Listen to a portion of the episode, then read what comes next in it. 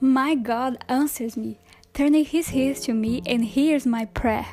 He shows me the wonders of your great love, keeping me as the apple of your eyes, hides me in the shadow of your wings. The people, those of the world whose rewards are in this life, my God fills their belies, satisfies the hunger of your treasure on. May the children have plenty, leaving an inheritance for their descendants. Please, Lord, as for me, only desire is to see your face.